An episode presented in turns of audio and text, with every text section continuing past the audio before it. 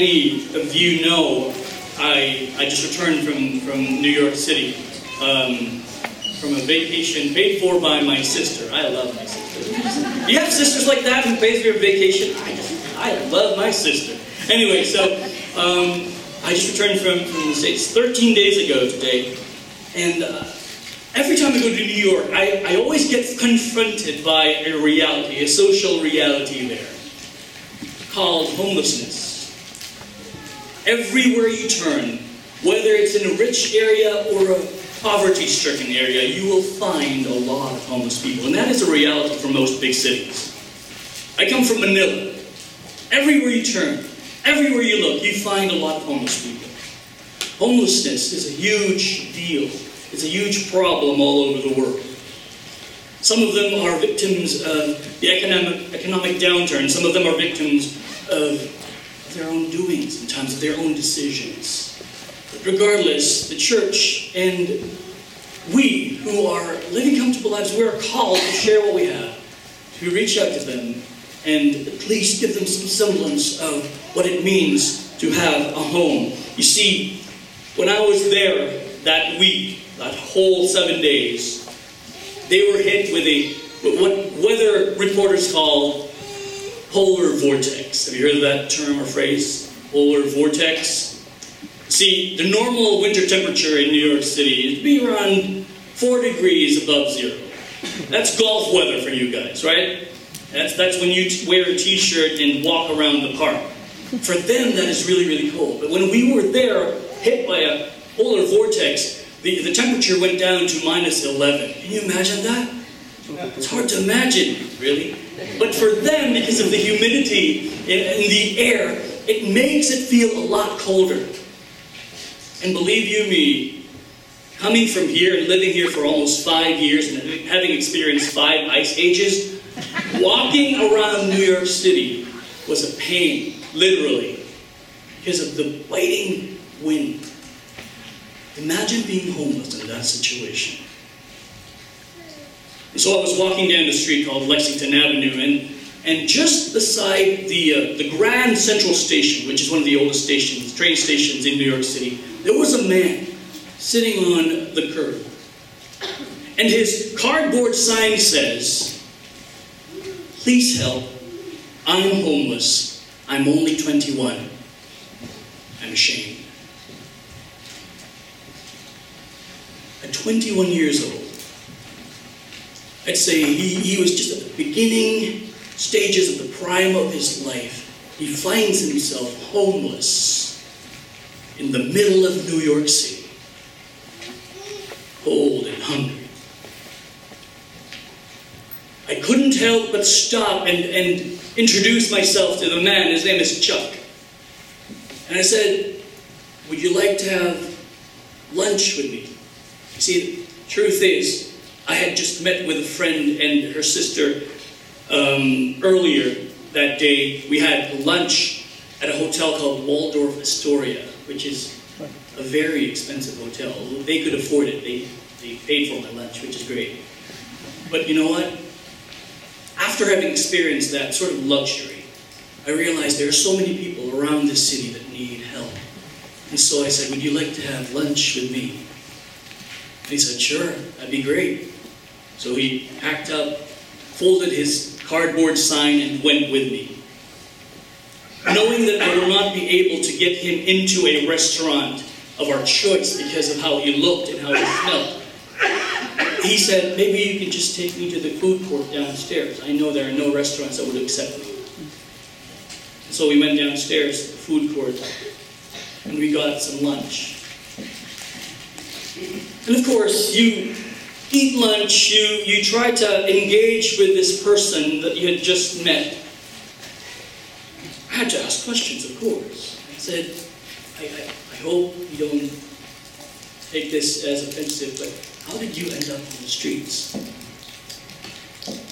He said, I tried my luck here in New York City. I found a job, like little odd jobs here and there, because I've always thought New York City is a is, is a city where dreams are made, right? And you go there and try your luck, and for him, he ended up on the streets.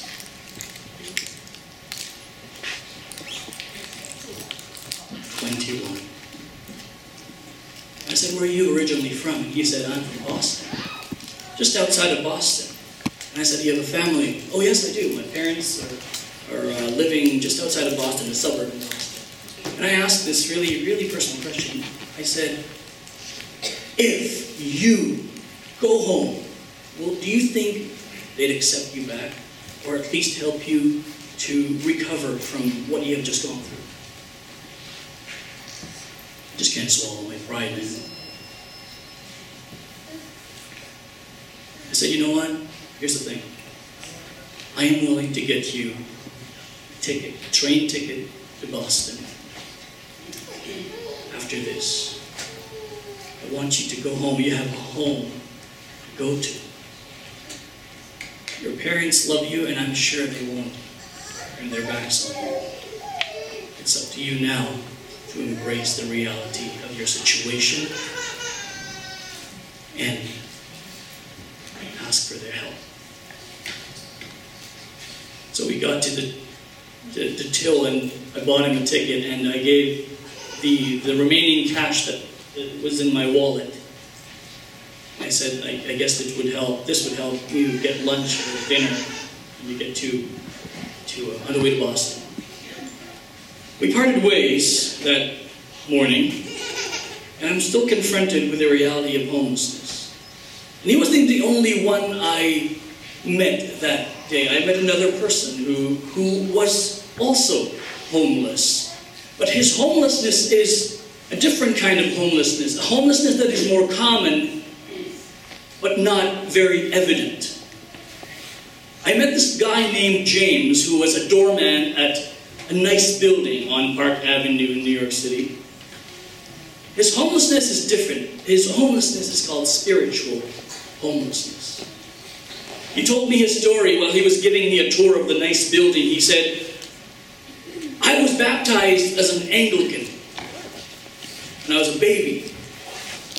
And then when I was 16, I attended this Sunday school class, a Bible study class, and the Bible study teacher said, Who among you here wants to get baptized? And he raised his hand and he got baptized into the Baptist church. And he's, I think, 64 years old now.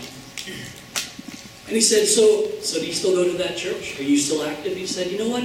About 11 years ago, I decided to be Buddhist. I said, why? You see, you, you know, my, my, my father comes from a Catholic Buddhist family, and he moved to the Baptist church. That's just a, a reversal. What made you move? And he said this. The Anglican church or the Baptist church, I couldn't I couldn't understand why, but there's something missing in my life. Something seems to be missing, and I don't know what it was. And that's why I started my search. And I found this religion to be most appealing to me. And I said, you know what? I told you, I already introduced myself to you, I'm a pastor. And I think I know what's missing in your life. I think I know why you are spiritually homeless. You see, who's missing in your life is Jesus. You got baptized into the church, but you never really had a genuine relationship with Jesus. You see, that's what's missing in your life. It's inviting Jesus into your life and making him the Savior and the Lord of your life. He said in the Bible himself that anyone who drinks of the water I give will never be thirsty anymore. And he said, that must be what's missing. And that morning, he gave his life to Jesus Christ. Gave his life to Christ. And I said, you know what? Find a home. Find a home. We are confronted with homelessness, spiritual homelessness, even more than physical homelessness. But what's amazing is this. In Scripture, we are told in John chapter 15, if you have your Bibles with you, open your Bibles to John chapter 15. And we find here Jesus himself saying, I can be your home. In fact, Verse 4, verses 4 and 5 says, Remain in me. The original language that was used there is translated abide, which is our, also our word for abode, which is house or home. And there's a version in, in, in the English language of the Bible that uses the phrase, Make your home in me. And so turn your Bibles to John chapter 15, and we'll go through that this morning. You see, excuse me. There are so many people in this world who are homeless spiritually. And, and, and I've realized over the last many years of being a pastor, there, there are three kinds of homeless Christians. First is this kind of homeless Christian the, the homeless Christian that says, I'm fine having a relationship with Jesus, but church isn't for me. It just isn't relevant. And then there's another kind of Christian who is churchless or homeless who says, you know what? I, I love Jesus and I love the church. The church is the universal kingdom of Christ. That is why I don't have a church congregation or a local body that I join. I don't have to be a part of a local church like Mosaic. Because I'm a part of the big kingdom of God, which is true. But we are also told in Scripture that you have to be connected to the local body of Christ. Now, that's the, the other kind of homeless Christian. Now, there's, there's another, there's a third kind who, who says, I, I love Jesus, I love the church, that is why I serve in many different churches. I like the worship at that church and the preacher at that church. I like the cookies at that church. I like the I like a girl in that church. That's why I go to those different churches. And they end up homeless. They have nowhere to plant their feet. See, to be a churchless Christian is a contradiction of terms. You cannot be a Christian and give your and not give yourself away to the work of the ministry of Jesus in his body. You see, there are many nicknames in the Bible for the church. You know that? For this spiritual home. First is the kingdom of God. The church is called the kingdom of God. When, when Jesus came, he did not establish just a literal territorial kingdom, he established a spiritual home for anyone who does not have citizenship spiritually. The second nickname is the body of Christ. Jesus being the head, and we are all part of the body. We are all acting out whatever he tells us to do. The third nickname for the church the bride of Christ. And the fourth one is the household of faith. And that is why I call this series, This is Your House. This is Your House. Jesus and the church are inseparable. You cannot embrace Jesus and dismiss the church. And it is true that the church is full of hypocrites. It's full of sinful people. That is why you are welcome here. You will fit in right beautifully, right? The church is full of sinful people. That, that's the case. Jesus formed a kingdom, a, a, a body, a church, an assembly of people who are coming out of all the weird stuff that this world has infiltrated, that's infiltrated world. And what's, what's beautiful about this is that the church, even though it's composed of messed up people who try to do life together, they have the hope and the faith and the grace of God that they will, they will succeed in their journey, in their struggles. They're trying to make a difference in this world. Yes, it is messy, but that's the point. Jesus came to embrace the mess. And in our messy life together, here's what's cool. Even in our mess, Jesus works through us. He causes fruit to grow and our faith to go strong, even in our imperfections. That's why I keep saying to this church if you are new to this church, this is perhaps the first time you will hear me say this, but I've always said to this church, here at Mosaic Church, it is okay to be not okay. You are welcome here. We don't expect you that as soon as you come through the doors, you are perfect. Because none of us are. None of us are. So let's turn to John chapter 15. And I'll read through it and you can follow along with me. Jesus said, I am the vine and my Father is the gardener. He cuts off every branch in me that bears no fruit, while every branch that does bear fruit, he prunes so that it will be even more fruitful. You are already clean because of the word I have spoken to you. Remain in me as I remain in you. No branch can bear fruit by itself, it must remain in me. Neither can you bear fruit unless you remain in me. I am the vine, you are the branches. If you remain in me and I in you, you will bear much fruit. Apart from me, you can do nothing.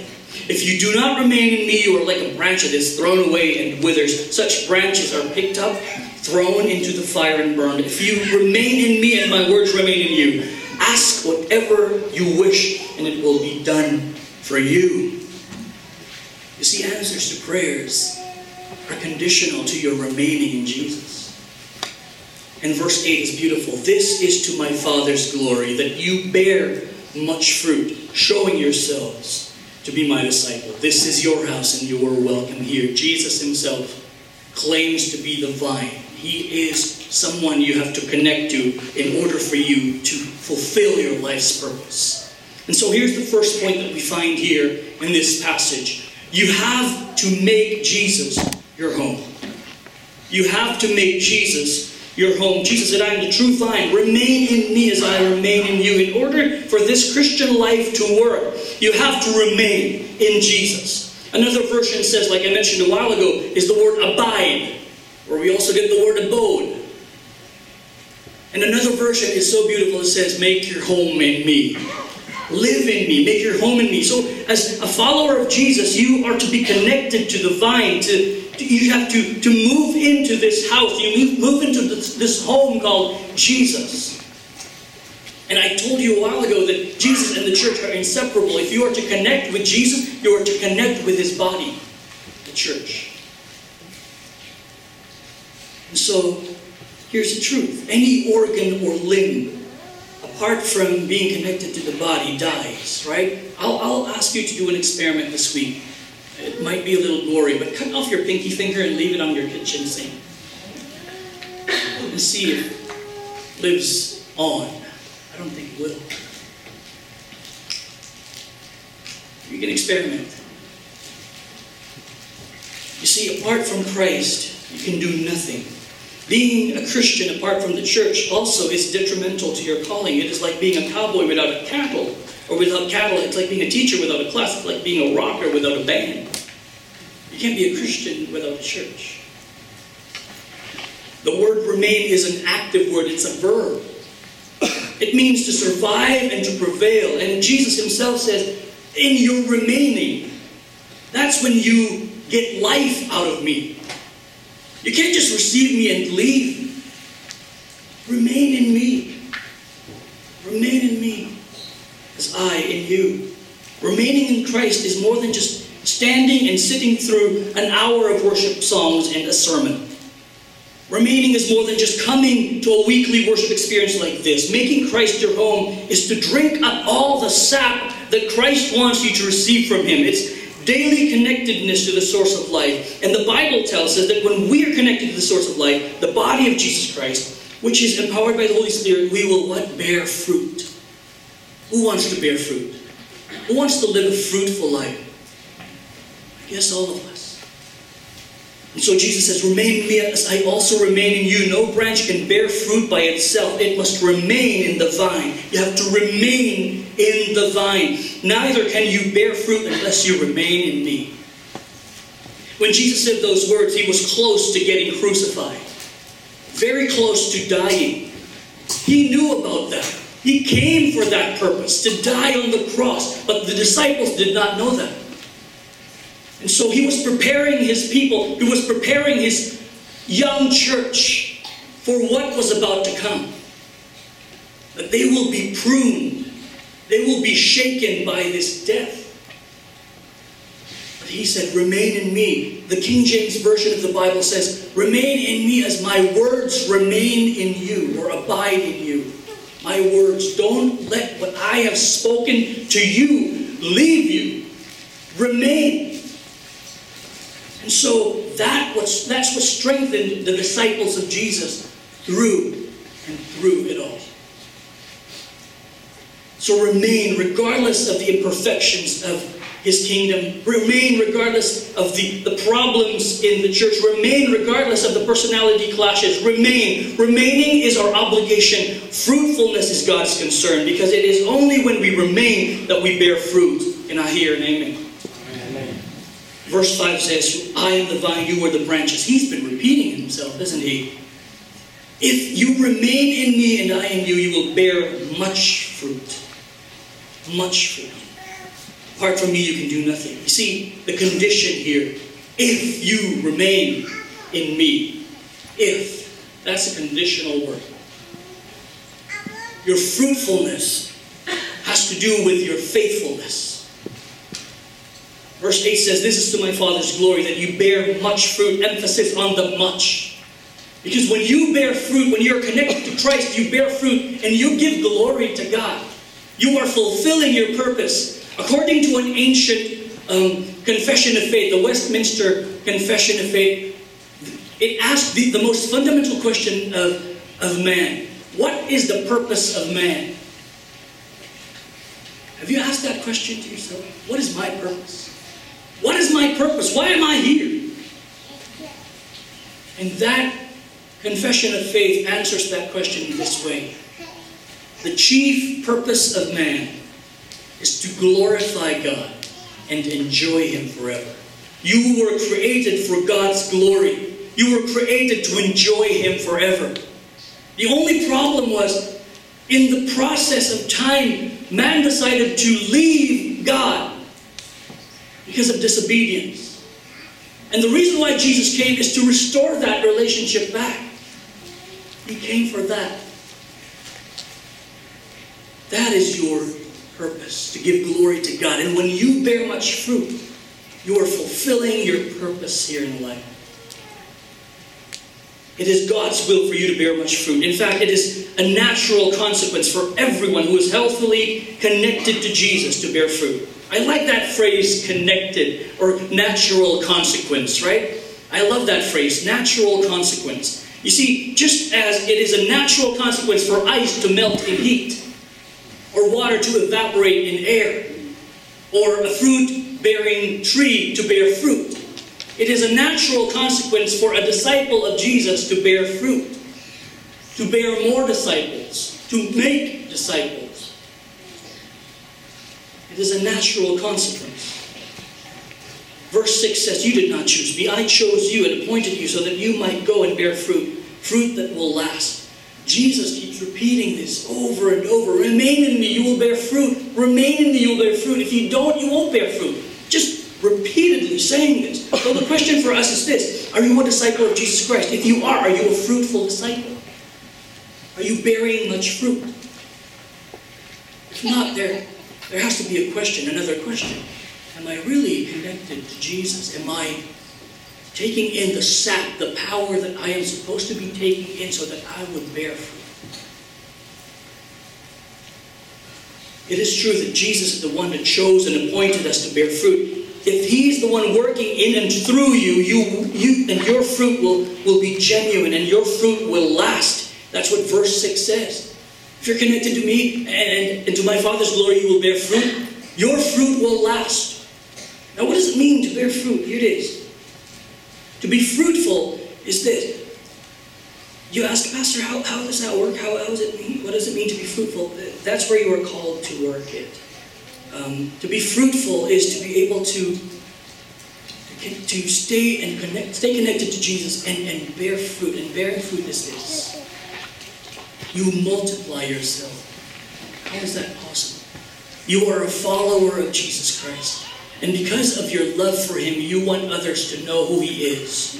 And because you want others to know who he is, you will intentionally look for people that you want to share the love of Jesus with. And that becomes your fruit. And you will walk with that person in their growth process. That's a good question to ask. Do I have spiritual fruit? Do I have that kind of fruit in my life? Or am I just like what Jesus said in verse 7? Am I just a branch? Or verse 2 also. Am I just a branch that is taking space, taking up space in that, that vine. You see, here's the thing. In remaining, like I said to you, remaining is an active word. You have to work it in order for it to work. That's the second point of this message. In remaining, you have to work it in order for it to work. Someone said, I went to church once, it didn't work. That's because you didn't work it.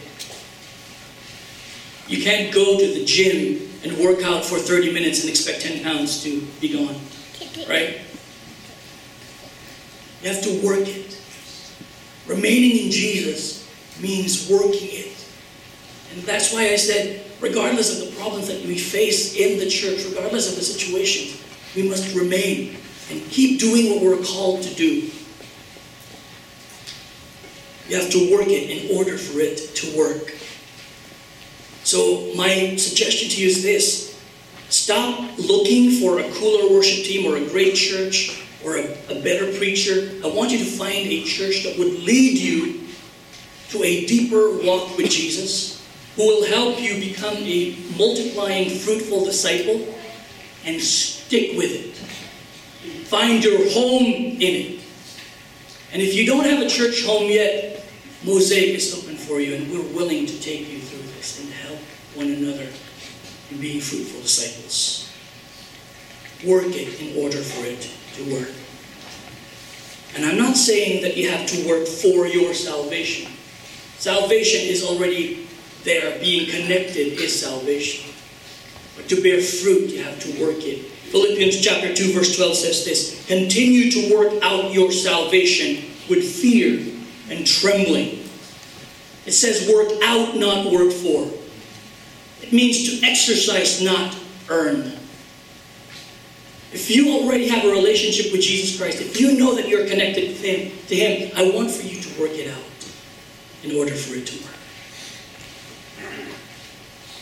Which brings me to my third and final point. Fruitfulness is a natural consequence of faithfulness.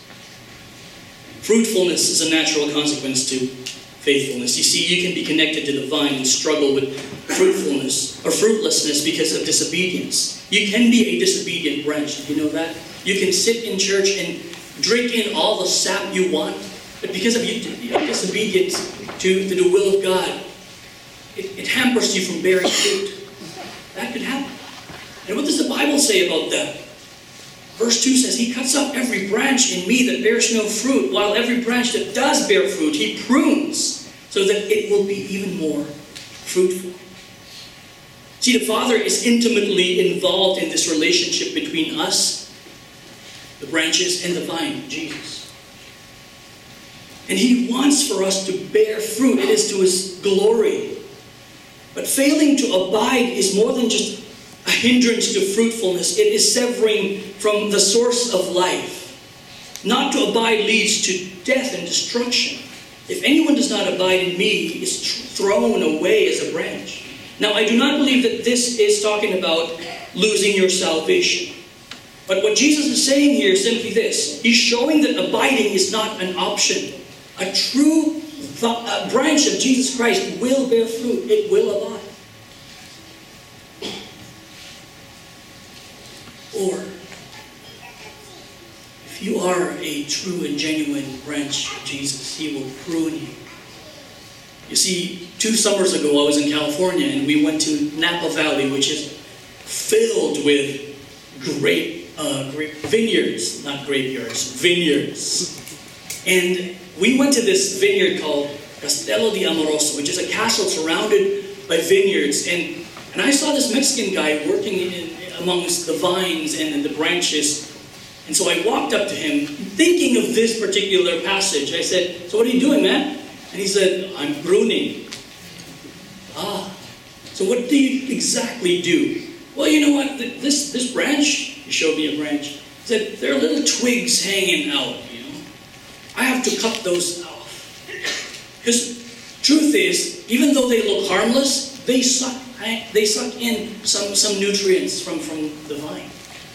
And so we, I need to get rid of those so that fruit will, will grow out of it. You see, For anyone who is connected to Jesus, he prunes us so that we will be more fruitful. And that's a great thing. To be pruned is something that you want to long for. And verse 3 says this Jesus said to his disciples, You are already clean. You have already been pruned because of the word spoken to you. If you believe that the Lord has already spoken his word of salvation to you, if you believe that you are connected to him, you are already clean. It just now takes for you to remain and work it in order for it to work. Fruitfulness is a natural consequence to faithfulness. Be faithful.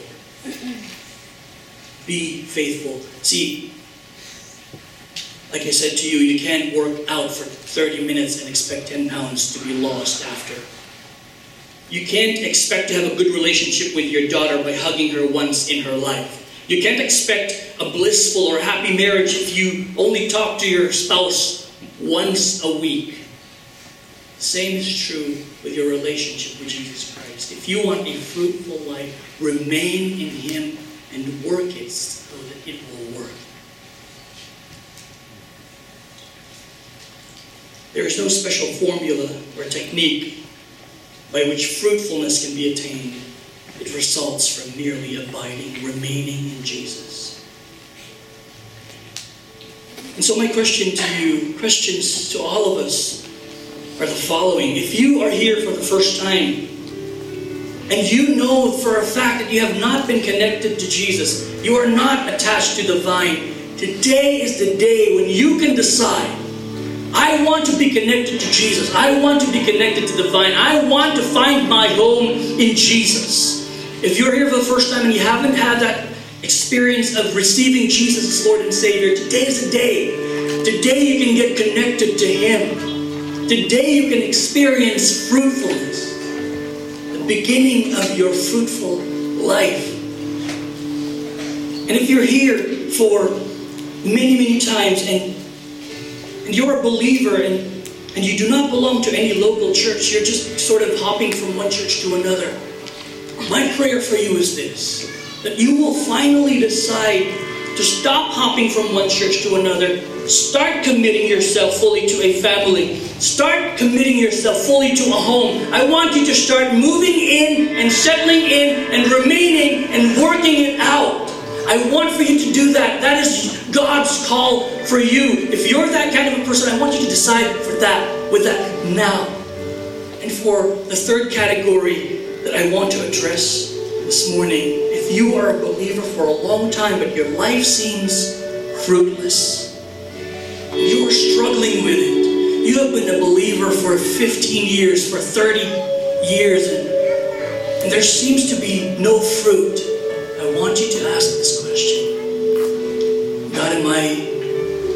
Connected really to you? God, am I lacking in the working it so that it would work? If I am, please, please, I am open to your pruning so that I can bear much fruit. If you fall under any of those categories, I pray that this message will be planted in your heart. You see, if you belong to that first category, being a first timer and, and wanting to connect to Jesus, it's very simple to connect to Jesus. You see, religion sort of made everything seem so complicated, but to be connected to Jesus is simply acknowledging Him as your Lord and Savior, telling Him, Jesus, I cannot save myself. I need you to come into my life, be the Savior of my life, be the Lord of my life. I believe that you died and you rose again from the grave in order to give me life. That's all it takes. And if that is your desire, do that right now. Even as I speak, do that. But if you fall under those two other categories of being a Christian for a long time but fruitless, or being a Christian for a long time but churchless, it's time to move in, settle in, settle down, work it in order for it to. Let's stand together and pray. Jesus, we thank you for your word this morning. We thank you that we can find a home in you. In you we can have life. In you we can find our purpose. In you we can have meaning.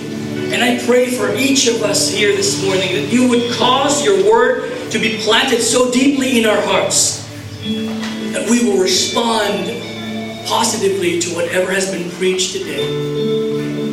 Pray in your name. Amen. You see, if today you want to receive Jesus as your Lord and Savior, let us know about it the connection card that has been given to you, fill that out, and there's a little box there that says, Today I am receiving Jesus. Write, write your name down and, and, contact information so that we can connect with you and check that box if, if the decision that you made was to give your life to Jesus. And if you fall under the two other categories and you want to start plugging yourself in and work it to work it out, work it out, I would like for you to do the same thing. Fill that card out and check a box in the, in the, in the, on the uh, other side of it and say, you know, I want to be a part. I want to get baptized. I want, I want to be a fruitful disciple. I want to serve. So don't leave this place without making a decision today. That is to the Father's glory. That is to God's glory that you bear fruit. And I pray that when you come out of this house, your life will never be the same again. Because you have met with Jesus. You have encountered Him. And anyone who has encountered Jesus does not remain the same.